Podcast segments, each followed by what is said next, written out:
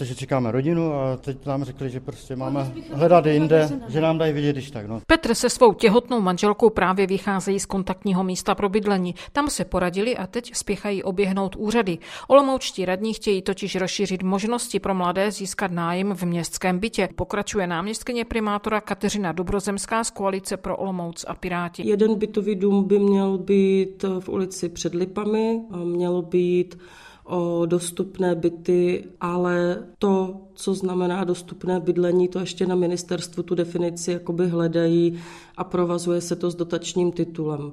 Takže my jsme teďka schopni říct pouze to, že ty byty pokud je postavíme za finanční podpory státu, takže se tam bude nájemné pohybovat zhruba na 80% tržního nájemného. Tam Kateřina Dobrozemská počítá se zhruba 15 byty. Výrazně větší dům bude na ulici Jánského. V jednom vchodě bude zázemí asilového domu pro matky s dětmi, ale už jakoby v režimu samostatných bytových jednotek v tom vedlejším vchodě by měly být zase dostupné byty, zároveň by tam mělo být 9 nebo 10 sociálních bytů. Rekonstrukci pak čeká Havenschildův palác na Olomouckém dolním náměstí, kde zatím sídlily neziskové organizace. Pokud bude mít Kateřina Dobrozemská pokyny od ministerstva, chce začít se stavbou zhruba 50 nových nájemních městských bytů v příštím roce. My pořád předpokládáme, že tyto byty jsou určené především pro mladé rodiny a pro ty profese, které jsou ve městě potřeba.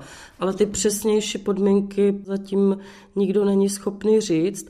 Zároveň už koncem loňského roku měly být zveřejněné cenové mapy, které mělo zpracovat ministerstvo financí a které nám všem měly ukázat, jaký je vlastně eh, nájemný, od kterého my se máme odrazit, když případně počítáme nějakou slevu. Podle Kateřiny Dobrozemské platí pravidlo, že magistrát by měl vlastnit asi 10% bytového fondu ve městě. Olomouci aktuálně na 3% se zhruba 15 byty. Z Olomouce Blanka Mazalová, Český rozhlas.